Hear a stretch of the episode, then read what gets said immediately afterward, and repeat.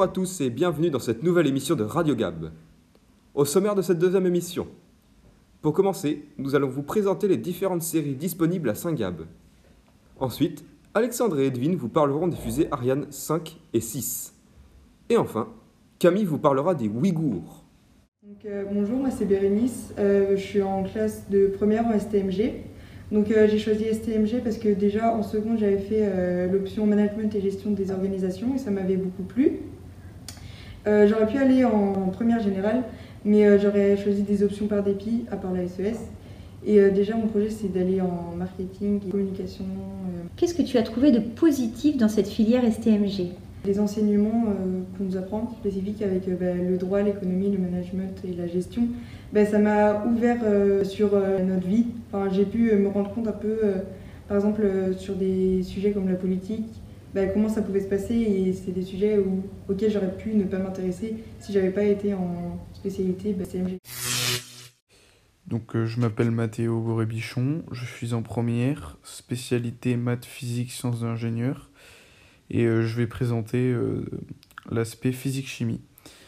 Donc j'ai choisi cette, cette spécialité car au départ je voulais m'orienter sur un cursus d'ingénieur, même si aujourd'hui euh, mon orientation a changé, j'ai toujours besoin de la physique pour euh, faire une prépa maths euh, physique afin d'intégrer une école militaire.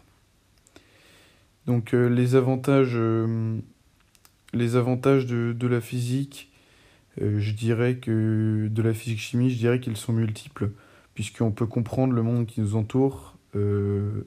Ça c'est un des, une des choses qui m'a attiré le plus lorsque j'ai choisi de prendre physique chimie, car euh, une fois qu'on a les connaissances, tout prend un sens.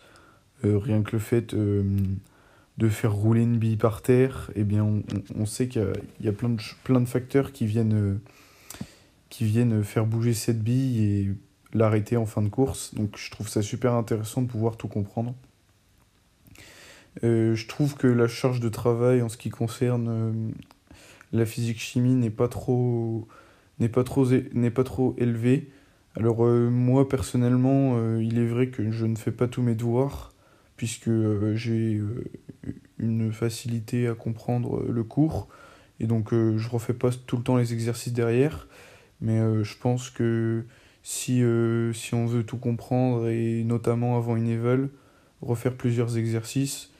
Mais sinon la charge de travail n'est pas vraiment élevée Euh, je dirais pas qu'il y a des défauts euh, dans cette spécialité en tout cas personnellement je n'en trouve pas puisque c'est une spé, euh, lorsqu'on est intéressé par ce qu'on fait, euh, qui est relativement intéressante et captivante, notamment avec les deux heures de TP par semaine, où on fait des montages et des expériences diverses afin de comprendre le chapitre que l'on est en train de faire.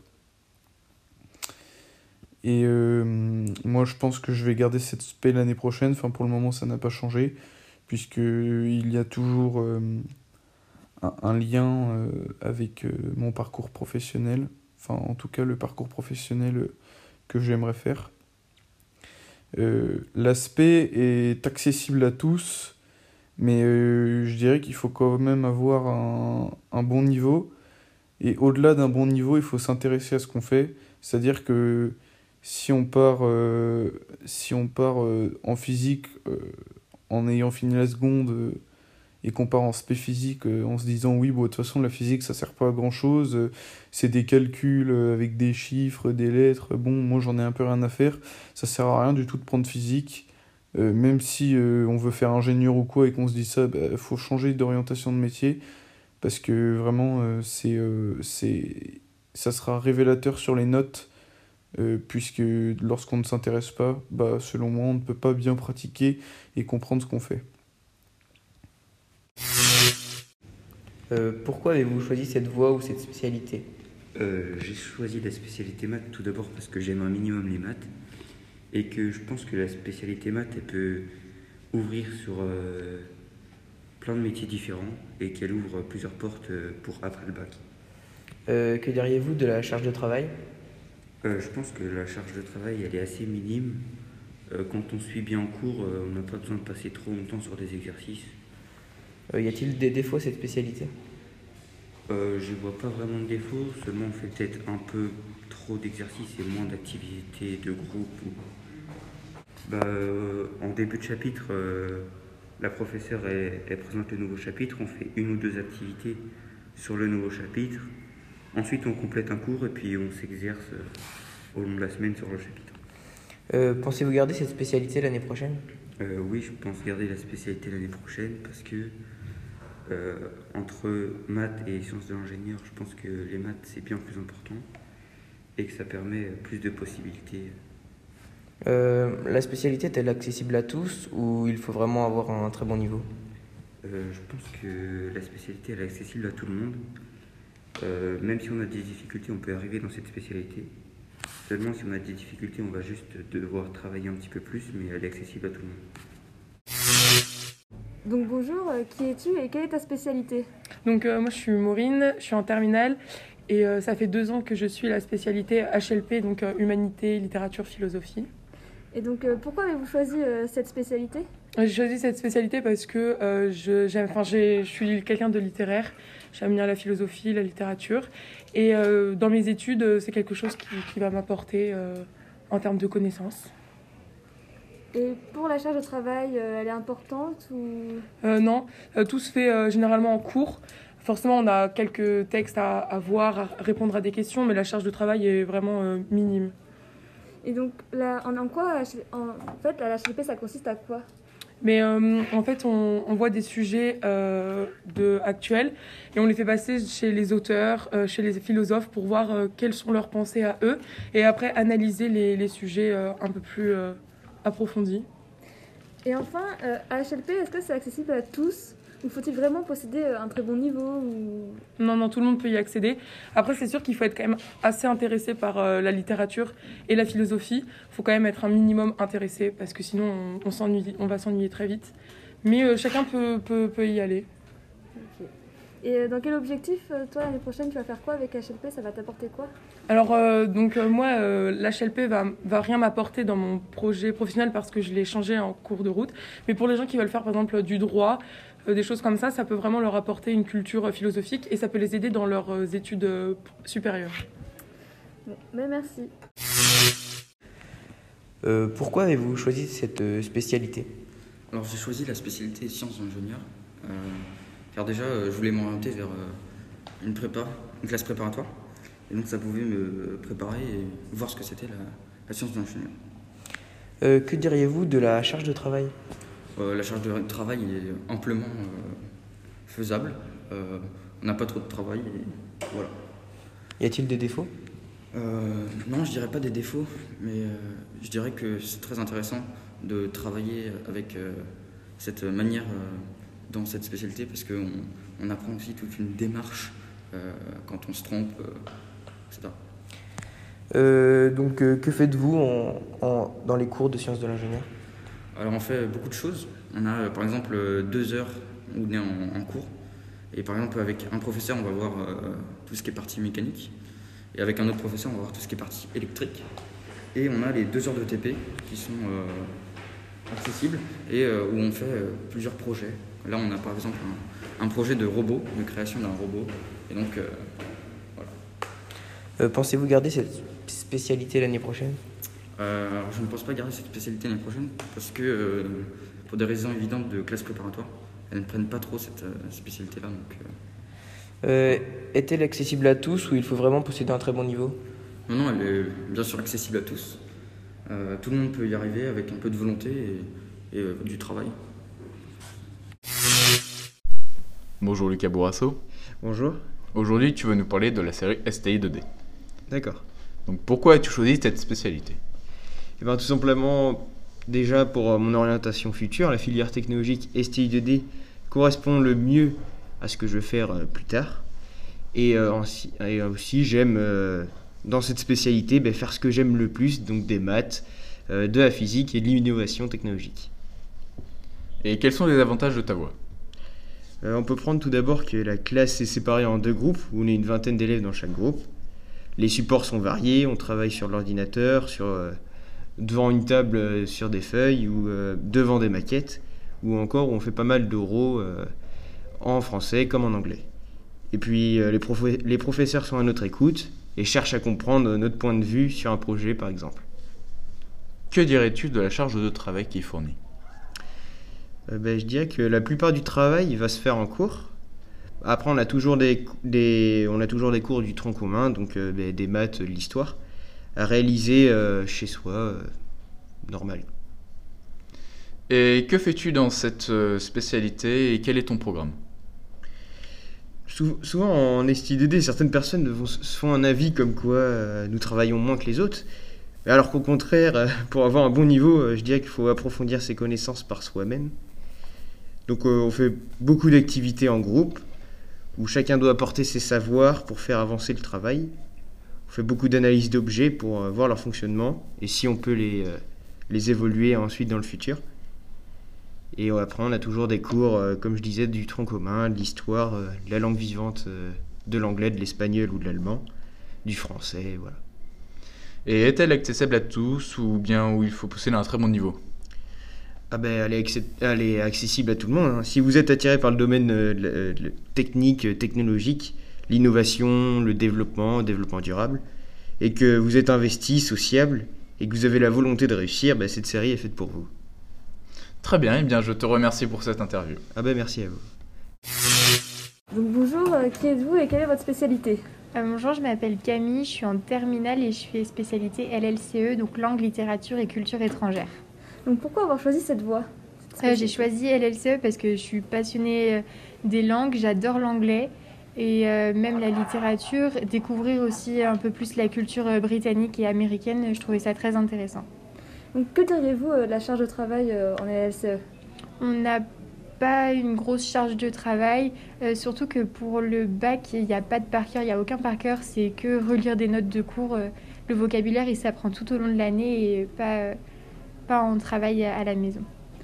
Donc vous faites quoi en LLCE En LLC, on étudie des livres, des films, des chansons, on étudie tout type d'art euh, américain et britannique et on, on les met euh, dans le contexte euh, actuel ou passé pour voir euh, quel impact ça a eu en fait sur la culture britannique et américaine. Donc la spécialité LLCE, elle est accessible pardon, à tous ou faut avoir vraiment un, un bon niveau en anglais? Non, je pense qu'il faut arriver en ayant envie d'apprendre l'anglais et après euh, d'être prêt aussi à, faire des efforts quand même à côté, à essayer de, de regarder des séries en anglais ou d'essayer de comprendre des choses. Mais je pense qu'il n'y a pas besoin d'avoir un grand niveau en anglais pour euh, commencer la spécialité.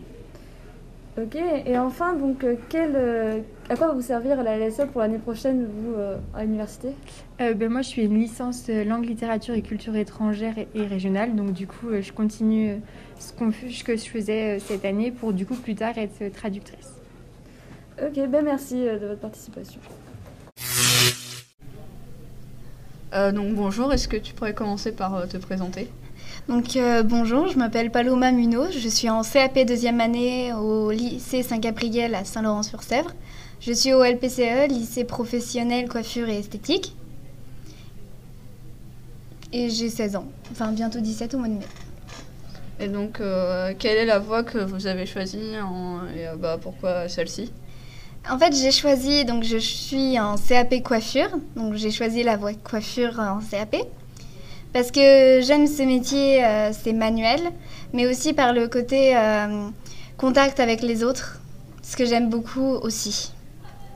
Que diriez-vous euh, bah, de la charge de travail en CAP coiffure? On a du travail au niveau pratique, il faut beaucoup s'entraîner, beaucoup... enfin, il faut beaucoup s'entraîner et beaucoup réviser. On peut pas rester une semaine sans rien apprendre, c'est pas possible. On a beaucoup d'examens en ce moment et c'est faut, faut apprendre au fur et à mesure.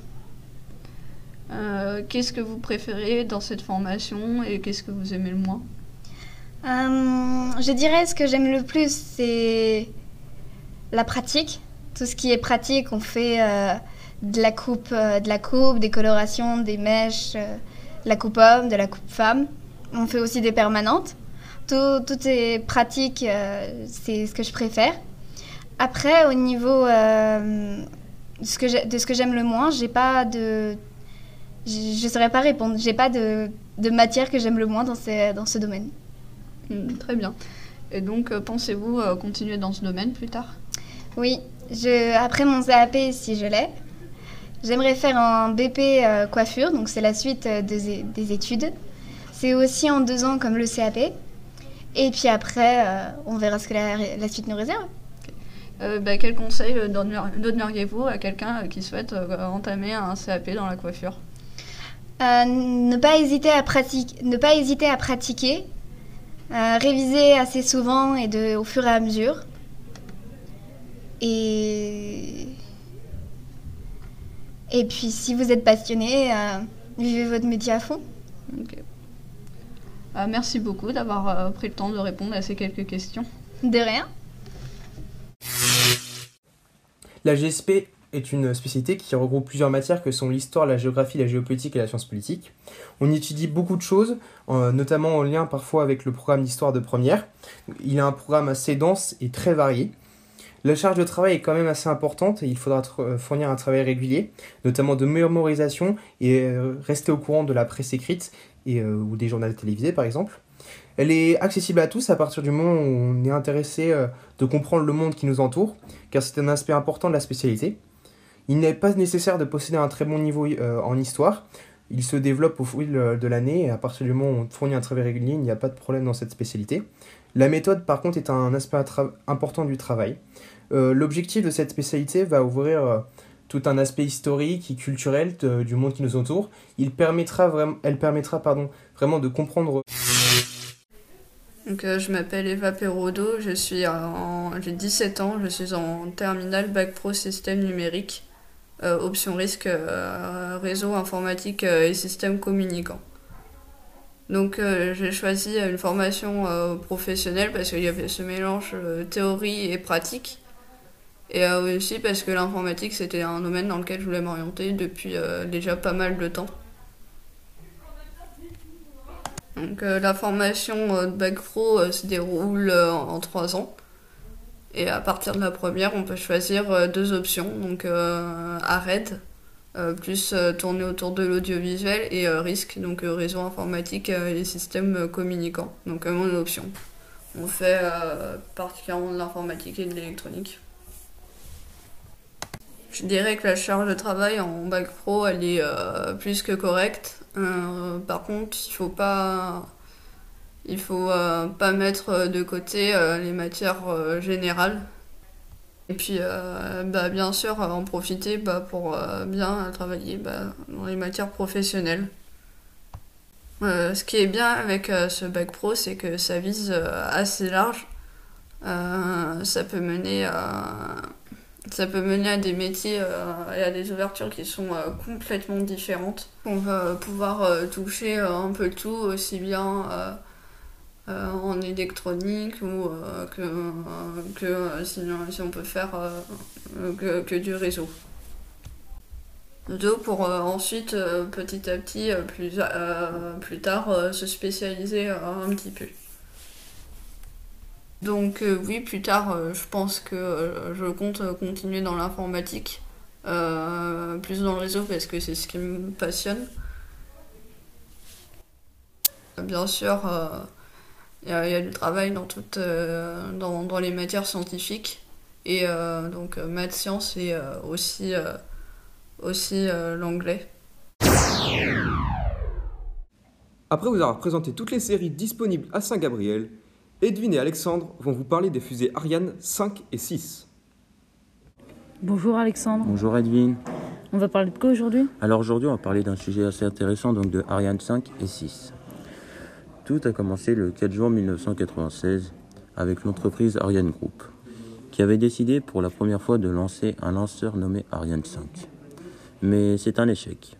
Après avoir atteint l'altitude de 4000 mètres, la fusée a explosé en plein vol. Et il y a eu des blessés? Non, aucun blessé n'est à déplorer. Le vol étant inhabité et les débris étant retombés près de la zone de lancement. Bien heureusement, le problème était simplement dû à une erreur informatique. Ariane Group a pu prendre sa revanche un an plus tard, dès le 30 octobre 1997, qui fut une réussite. Mais 23 ans plus tard, ça donne quoi? Eh bien, pas grand-chose de nouveau pour Ariane 5, si ce n'est presque que des réussites. En revanche, Ariane Group a annoncé un nouveau lanceur, ou plutôt une nouvelle famille de lanceurs, Ariane 6. Le but d'Ariane 6 est de concurrencer les nouveaux compétiteurs comme SpaceX, tout en offrant un maximum de choix et de possibilités. Par exemple, ils ont pour projet de concurrencer les vaisseaux Soyuz, voire de les remplacer en Europe. Vaisseaux utilisés par les Russes depuis 1967 et par le monde entier depuis 2011 comme seul moyen d'envoyer des hommes dans l'espace. Et pourrais-tu m'en dire plus un peu sur euh, Ariane 5 eh ben, les faiblesses d'Ariane 5 étant majoritairement le manque de modularité et de possibilités avec le matériel embarqué, on peut facilement en conclure qu'Ariane 6 effacera ses défauts. Le manque de modularité sera effacé par plusieurs modèles destinés à différentes missions et le manque de possibilités pouvant être simplement fixé. Eh ben, merci beaucoup Edwin euh, de m'avoir informé sur ce sujet très intéressant. Eh ben, merci à toi Alexandre de m'avoir parlé d'Ariane 5. Maintenant, Camille va vous parler des Ouïghours. Bonjour à tous, moi c'est Camille et je vous retrouve pour parler des Ouïghours. Pour la première fois depuis le début de la politique d'assimilation de Mao Zedong en 1958, la Chine est sanctionnée concernant les Ouïghours. L'Union européenne puis le Royaume-Uni ont imposé le lundi 22 mars dernier des sanctions contre quatre responsables chinois accusés de graves atteintes aux droits de l'homme. Mais revenons sur le pourquoi du comment. Tout d'abord, les Ouïghours sont une des 56 ethnies qui composent la République populaire de Chine. Ils sont turcophones, de religion musulmane, et présents depuis le 8e siècle, particulièrement dans la province autonome chinoise du Xinjiang, qui représente un sixième du territoire chinois. Puis, avec l'arrivée des communistes au pouvoir en 1949, les Ouïghours sont victimes de discrimination économique et culturelle. Par exemple, ils étaient obligés de manger du porc. En 1976, à la mort de Mao Zedong, une période d'apaisement commence, jusqu'au milieu des années 90. Durant cette période, il existe une plus grande tolérance religieuse et culturelle. Par exemple, les Ouïghours sont autorisés à faire des pèlerinages à la Mecque. Puis, dans les années 90, des émeutes ont lieu et voient dans un même temps le retour d'une politique répressive. En plus de la montée du terrorisme dans ces années-là et des attentats du 11 septembre en 2001, les Ouïghours sont influencés par des groupes islamistes. Ainsi, plusieurs d'entre eux vont combattre en Tchétchénie, en Irak, mais également aux côtés d'Al-Qaïda et commettre plusieurs attentats, ce qui va assimiler l'ethnie ouïghour du Xinjiang au djihadisme et au radicalisme engendrant la politique contre le terrorisme du Parti communiste chinois qui va stigmatiser les Ouïghours. Ces derniers vont subir de plus en plus de répression grâce à l'argument du terrorisme. Quelle est la situation maintenant Suite à l'arrivée de Xi Jinping au pouvoir chinois en 2013 et aux attentats de Pékin de la même année, la situation s'est aggravée. Le gouvernement chinois dénonce les Ouïghours comme seuls responsables de ces violences en tant que terroristes. Xi Jinping veut régler le problème ouïghour et mène une politique d'éradication de la culture ouïghour.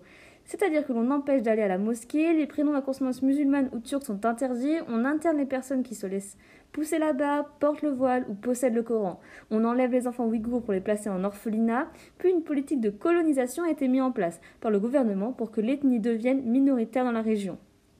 Et enfin, on envoie les Ouïghours dans des camps de rééducation appelés centres de formation professionnelle. Ils seraient apparus dans les années 2010 et on recenserait jusqu'à 70 dans le Xinjiang. D'après Amnesty International, plus d'un million y seraient enfermés. Les femmes ouïghours seraient stérilisées de force selon des rapports de juin 2020. Ils travailleraient parfois pour des sous-traitants chinois de grandes marques occidentales comme Nike, Adidas ou H&M. Ou certains disparaîtraient même purement et simplement. Pour finir, le 28 décembre dernier, la Chine avait ratifié un traité d'extradition avec la Turquie. Ce traité notifiait que les Ouïghours se trouvant en Turquie pourraient être extradés vers les camps chinois les Ouïghours sont passés de 80% en 1949 à moins de 50% de la population du Xinjiang aujourd'hui. De plus en plus dénoncés, certains parlent désormais de génocide. Les sanctions prises par l'Union européenne, suivies du Royaume-Uni, du Canada et des États-Unis, montrent une volonté de combattre. Néanmoins, la Chine reste la seconde puissance mondiale et Pékin a déjà répliqué en sanctionnant une dizaine de personnalités européennes. C'est une affaire à poursuivre. J'espère que cela vous a plu. Merci de m'avoir écouté.